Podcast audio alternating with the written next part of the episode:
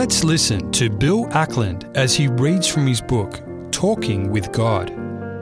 The prayer we have today has a brief title, one word, Blessings.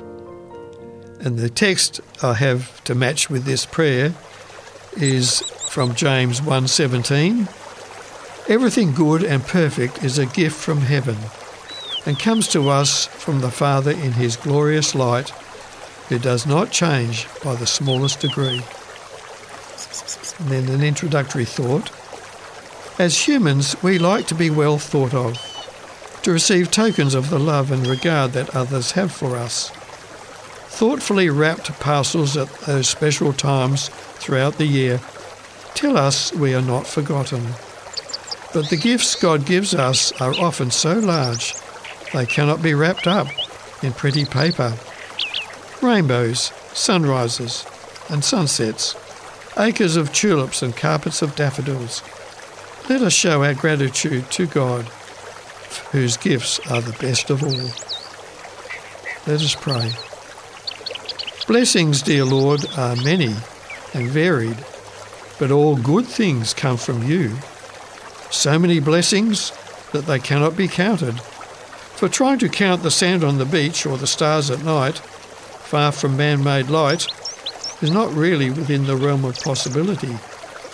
The wonderful thing is that so many of your blessings are given without partiality. The sun and rain are enjoyed by the just and unjust alike. The limitless shades of flower colours are admired by the bad as well as the good. In so many other ways, your love to all is revealed in the scattering of your gifts we call blessings. However, dear Father, life is so much more than things or objects, than what we can touch, see, feel, hear, taste, or smell. Life is lived in heart and mind and spirit. The brain, that greatest of all computers, is always busy, busy, busy, registering, storing, analysing, evaluating, and deciding.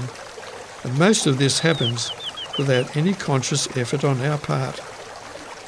Beyond the brain's functionality, however, is the mind and the heart, the centre of who we are as human beings, focusing on the reasons for our decisions and giving us the ability to make choices that we trust are best for ourselves and others.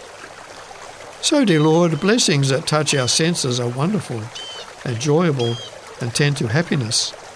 Blessings of the spirit of our inner self are what give real meaning fulfillment, and joy.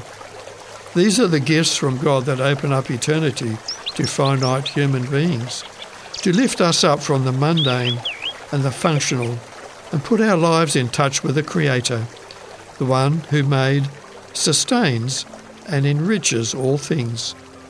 That, dear Lord, is our greatest blessing, the blessing of knowing the source of life, our Saviour, and our very best heavenly friend. Thank you, Lord, for your blessings. In gratefulness I pray. Amen.